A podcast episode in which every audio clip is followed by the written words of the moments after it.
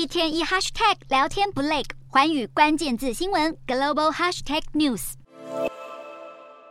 走进餐厅，到处都可以看到节约粮食、拒绝浪费的标语，提醒民众酌量点餐，避免浪费食物。这是中国近来针对舌尖上的浪费进行的督导措施。据统计，中国每年粮食浪费大约为三千五百万吨，接近中国粮食总产量的百分之六，相当可观。中国国家市场监管总局五月六日召开制止餐饮浪费专项行动记者会，报告三月以来的成效，主要针对婚宴、商务聚餐、自助餐和餐饮外送等容易出现浪费的店家加强控管。为了避免食物浪费，除了政府加强检举，各地店家也推出许多配合方案。据记者会数据，中国各地市场场监管部门截至目前共检查超过两百万家餐饮业者，检举浪费案件达二点七万多件。中国早在二零一三年就展开过光盘行动，二零二零年因应粮食危机，习近平再度推广节约粮食，最近则是重新加大检举力度，未来也预计将饭店业、旅游业一并纳管。